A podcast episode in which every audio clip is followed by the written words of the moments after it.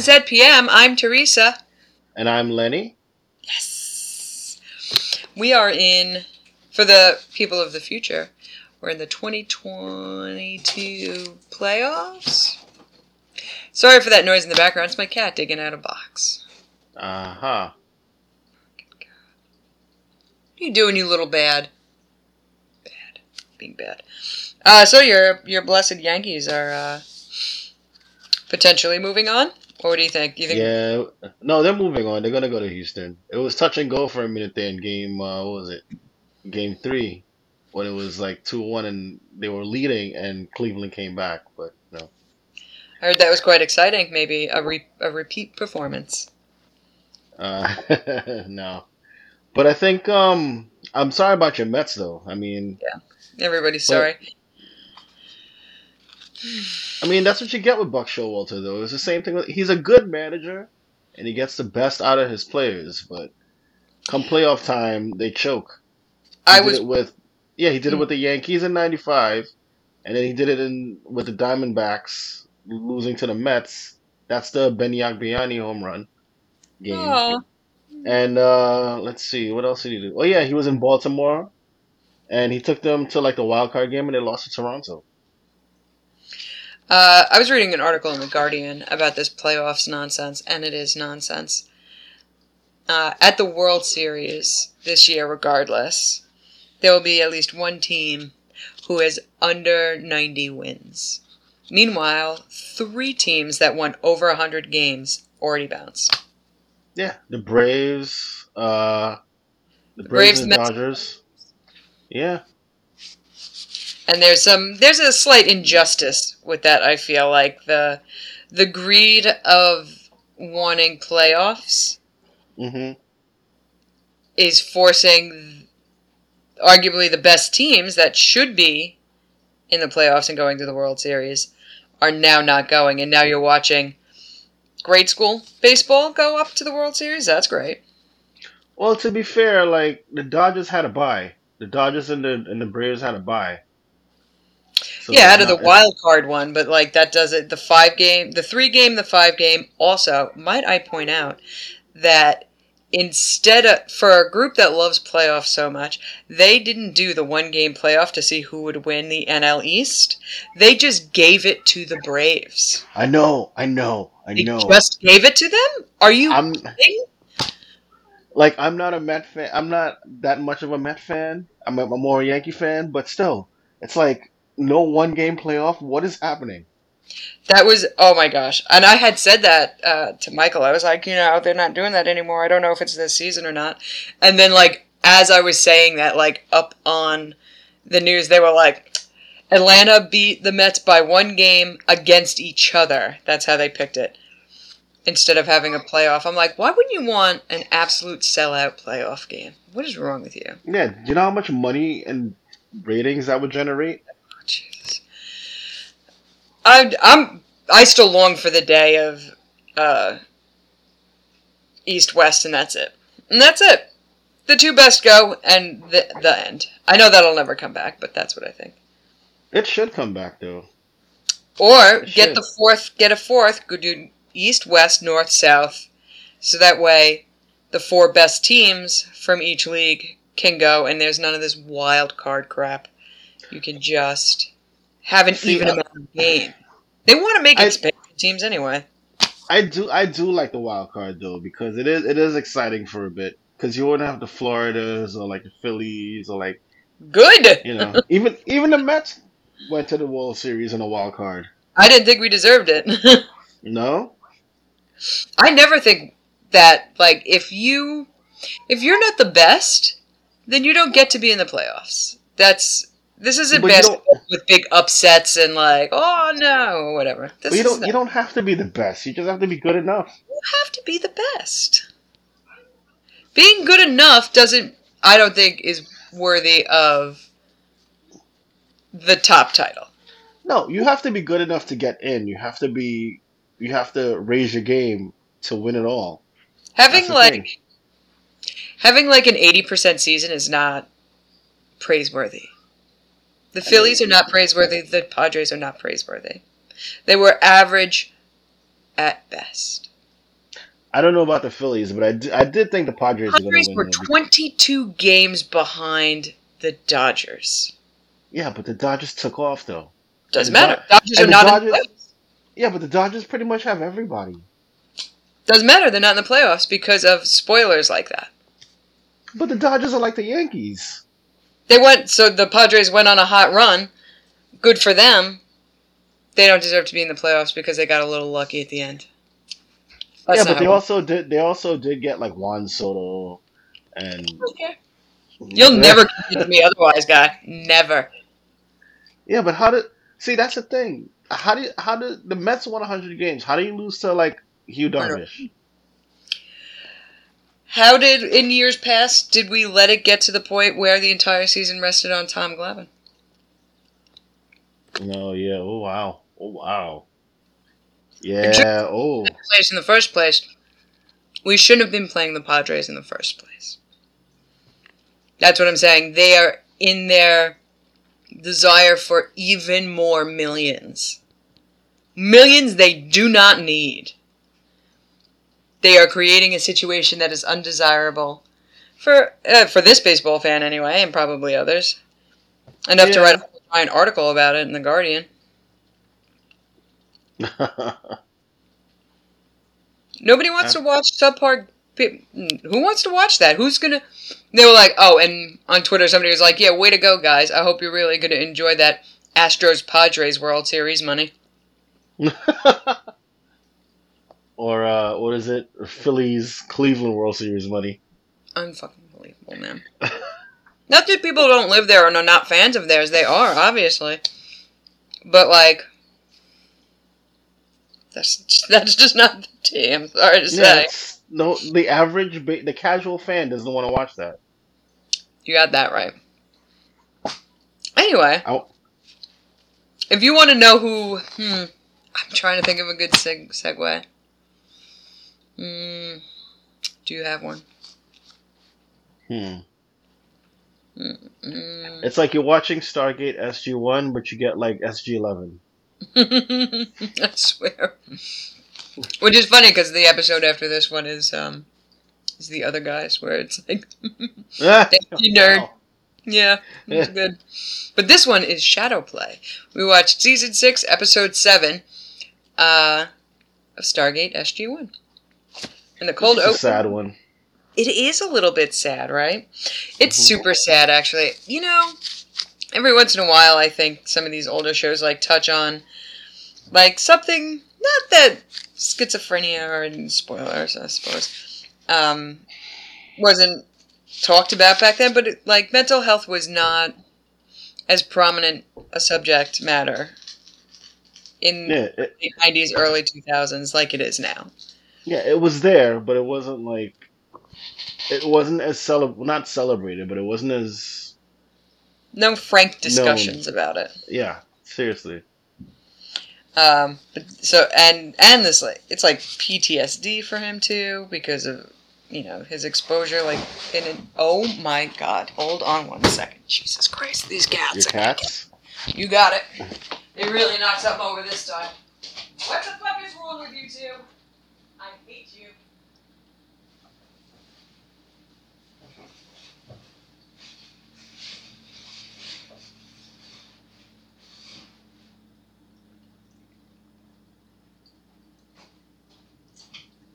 I hope one of you got hurt on that. Oh, no. Oh. This is going great. I'm going to look forward to editing this tomorrow. I can't wait.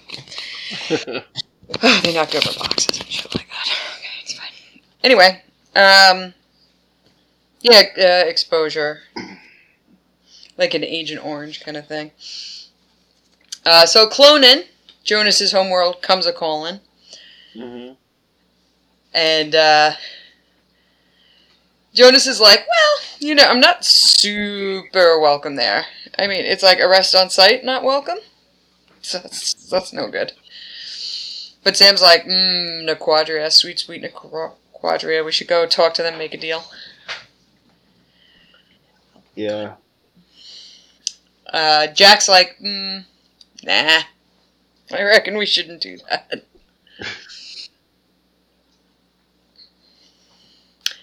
Jonas looks so sad. He does. At the table, he's like, this is sad. Don't make me pick a favorite.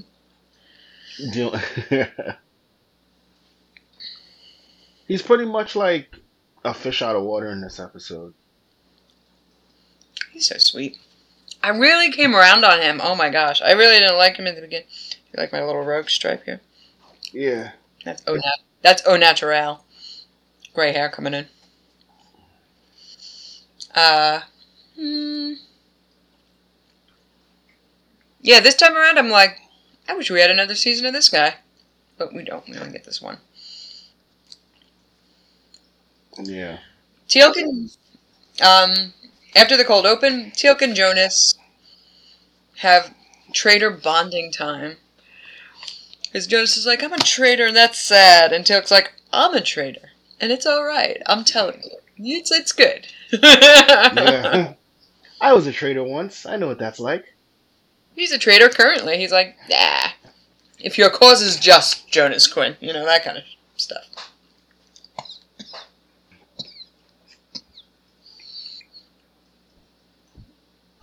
Yeah, you gotta love this dry fall air. Making you cough. I choked on a mint. Mm. So, Jonas gets a chilly reception from the Clonans about, like, when they come through the gate. They're like, ugh, traitor. Mm-hmm. Hi, everybody, except this traitor right here. Good morning to everybody but Jonas. And their politics are so stupid.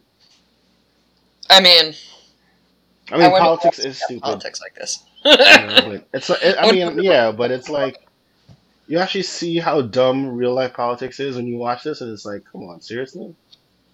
Yeah, they came to talk about that there's a big war brewing on their planet, and they need the military tech from Earth to beat back these other two countries on their planet. Yeah. It's a ship full of P-90s. Yeah, they're like, give us fighter planes. They're like, no. No. They're like, no.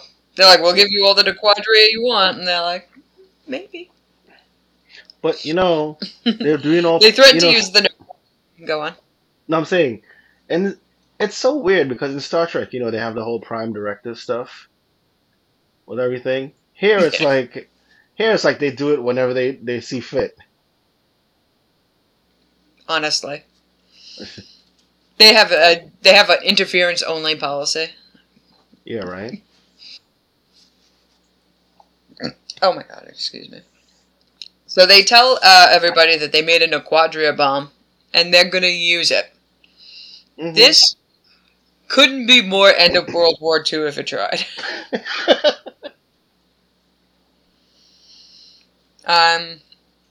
They do a lot of hand-wringing about helping them, because, like, remember that one time Odo was a Nazi? Yes. And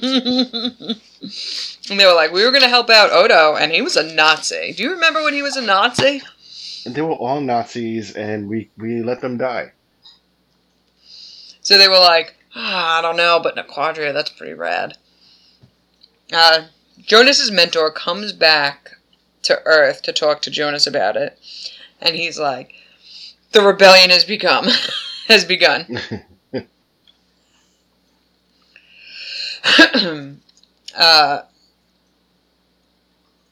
he says the bomb is way too much. Like, it's so powerful. Like, it is such a bad idea to use it even. Or even think about using it.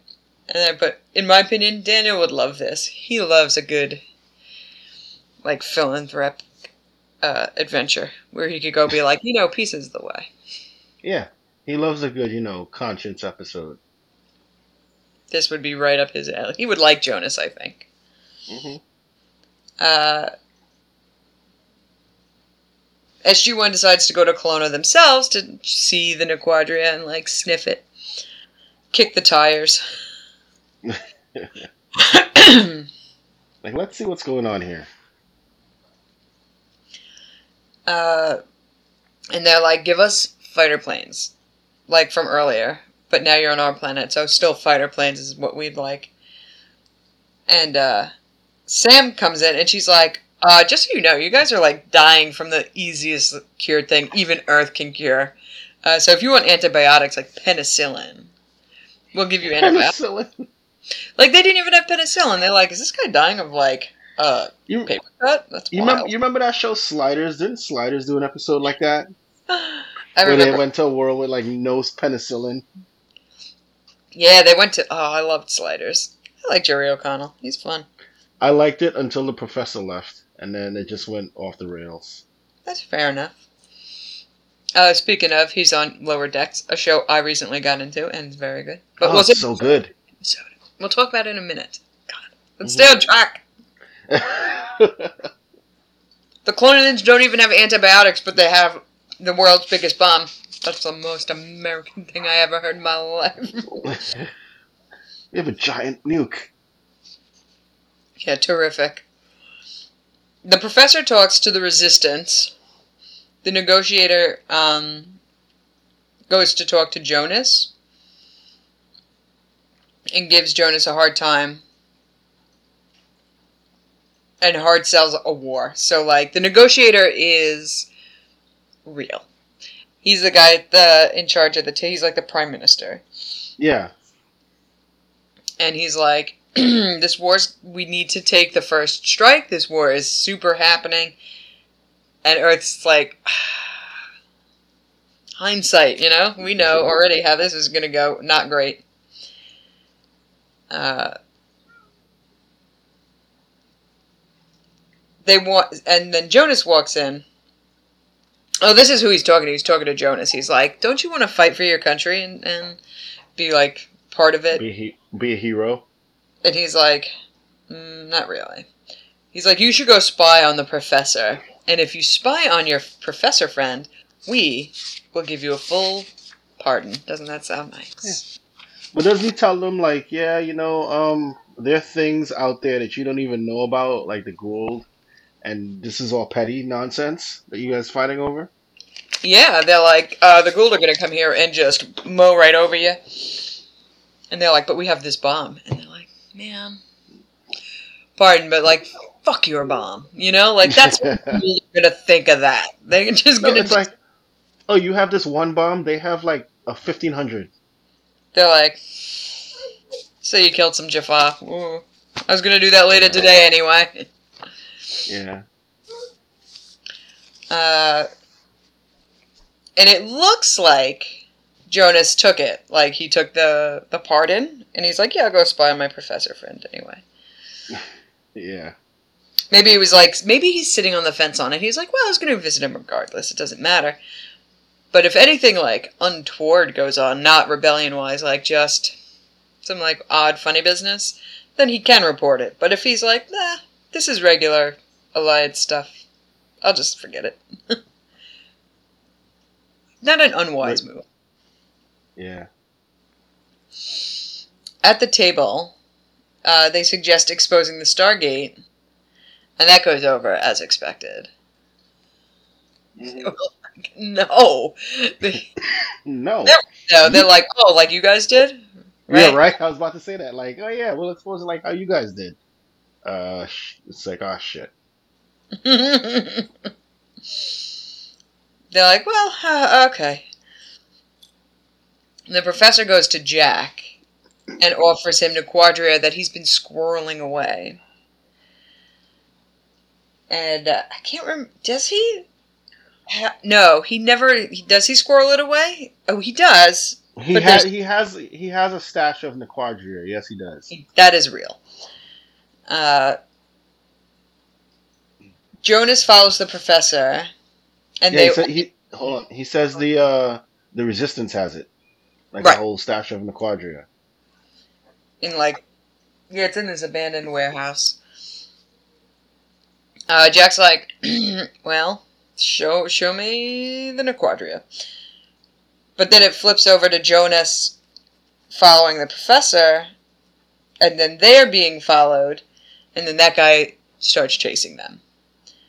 And I didn't realize this as I was watching it, I didn't realize that there was a mental problem, which is obviously the point of the episode. You're not supposed to know ahead of time. Yeah. So I was like, Jonas seems weird, right? Like, what's he doing? He seems oddly agreeable. Yeah, like his face didn't, like his butt. I guess it's down to Corn Nemec's acting for that, because if he's playing the hallucination of himself, it's what the professor thinks Jonas would behave like. Yeah, I think it's what the professor remembered Jonas as.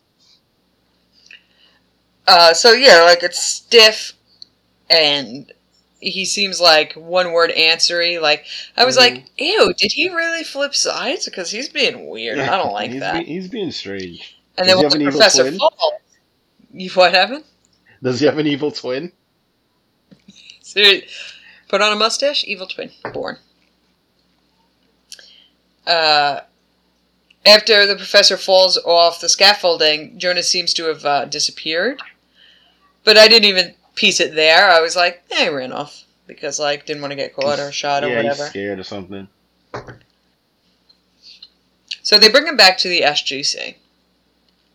To heal him up, Broken bones and they don't have any medicine.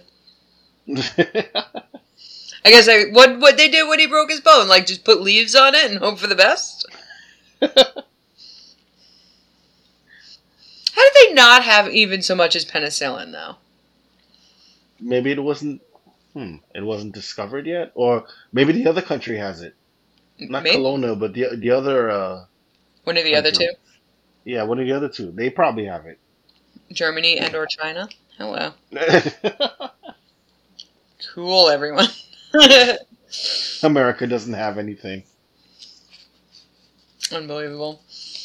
Sam goes to track the naquadria because she's like, naquadria puts off a pretty big signal, and I can just, grab my little guy here and go check it out. And Janet is like, ooh, I've got some very troubling news for everyone.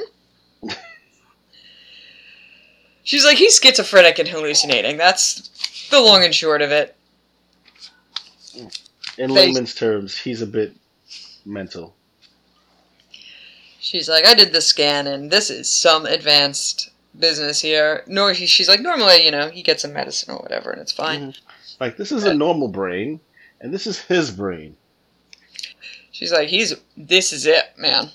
She's like, they never treated this. They didn't even think about it. And then it turns out. Did I even write that down? No, yeah, it turns out that when he was doing all the naquadria experiments and stuff like that, they of course had no protection. It was like that that U-boat story that had Harrison Ford in his accent, his Russian accent. Oh, what was it? Widowmaker. K-19. Yeah. So when they were like, here, put on an extra sweater. You're like, what? And that's what Clonin was up to, for as far as put this extra paper bag on and his bubble wrap. This will help. This is a side effect of working with all that radioactive material, and Colonin knew it, and they didn't do anything about it. So they made all his other science buddies disappear. Mm-hmm. Which fed into the schizophrenic paranoia. Yeah, the conspiracy paranoia. But then you find out they had it too. Yeah, it's so they let him stay. They're gonna put him in, a facility. It's so sad. I know. And when Jonas goes to see the PM, that's where he's like, "Hey, man. Try peace one more time. I'm telling you, even though you lied about all of this stuff, you should really try to talk it out." And he's like, I'm not going to do that. Definitely going to put that bomb out there. And he's like, all right, bye. But that's really like in World War II when they were doing the Manhattan Project. Like 3 scientists got radiation poisoning and they just kept them working. And they just eventually died. They're like, too late. You might as well keep working, right? Yeah. The whole time the professor was in Janet's hospital bed, he was hallucinating Jonas. And then eventually Jack tells him, be like, hey man, bad news. Yeah, and it's super, that's super sad. It is. Sad. It is. Because the professor still believes the resistance is happening. He's like, is it happening? And Jonas is like, yeah, ma'am, it happened. Yeah, did Jonas have to comfort him? Because it's like, what else can you do? I was like, why don't you just tear my heart out, show? Right? You're horrible. Don't do it. That's like, what, the fifth time they've done this? I don't think they've ever gotten full schizophrenia. I think they've done, like, drug-induced hallucinations and stuff like that. No, with other stuff. Oh, ripped my heart out? Oh, yeah. Sure. With other stuff, it's like, dude, what the hell? This one hurt a little extra because, like, this could be, it doesn't have to be schizophrenic, but it could be dementia, it could be Alzheimer's. Yeah, anything. Like, any old person you know, grandpa or mentor or whatever. That's, and I think it, because I am older, because I'm 20 years older than when I first watched it, I think it really does hit quite different. Yeah, it does. Because you're like, oh, wow, yeah. That was a consideration, you know? Because, I don't know, maybe because you probably know someone who knows someone or know someone personally who has that. Yeah. And it's like, oh, I know exactly what this is. Like, well, like, everybody in my age bracket, and I'm going to be 45 in a couple of weeks, we're entering into prime time heart attack time. Oh, yeah. I'm going to be 45 in December. So, you know... Yay. Right? So, like, yeah, so he's hearing about that kind of stuff is like, oh, that's a pretty possible possibility over here. It's heart attack and strokeville for us, man. Well, what do you rate this episode? I liked it. I rated it like a 4 out of 5 because I forgot about this episode. And I was actually believing in the resistance. I was like, oh, there's a resistance. Me too. And I'm like, wait a minute. I was like, call up Cassie and Andor. This is happening. And then I was like, oh no, this is so sad. This is sad. I also gave it 4 out of 5. It was a terrific episode. Yeah. Next week, it looks like Goa'uld stuff. SG-1 gets captured and some dorks rescue them. That would be the other. I love this episode. It is a pretty silly one. So Lower Decks, I got into it. Get into it. It's good, right? I only finished the first season. But I like that there's like cameos by like the Next Generation doing voice work with like Riker and Oh yeah, Riker's actually pretty funny. It's hilarious. Riker's hilarious in this. I was like, this is good. It's like, oh no, not the jazz. And I like Jack Quaid quite a lot, so. Yeah, I like Mariner. Mariner's fun. Mm. Yeah, the whole thing is like, it took me forever to get into it. Obviously, 3 seasons on. Yeah. But now that I am, I'm in it to win it. Yeah, it's pretty good. It's pretty good. The first season's pretty good. The second season's great. This is the third. We're on the third season now. Mm-hmm. So it's pretty good. I like it. I like all the callbacks. I'll let you know how it goes. I like that it's callbacks to original canon, not this new J.J. Abrams bunk. Yuck. I like some of the callbacks to like Q and stuff. That really in the first season, the Q thing really cracked me up. And I know they got the right actor. I almost peed myself when I saw Q, and I was like, "Oh, Picard is so boring. All he does is drink wine." And then it really cracked my ass up. I was like, "This," and like the Janeway protocol and stuff like that. I was like, "Yeah, that's right. Yeah. Into that." Yeah, it's good stuff, man. I didn't think it would last, and it would be good because I'm like, really, a Star Trek cartoon? This is dumb.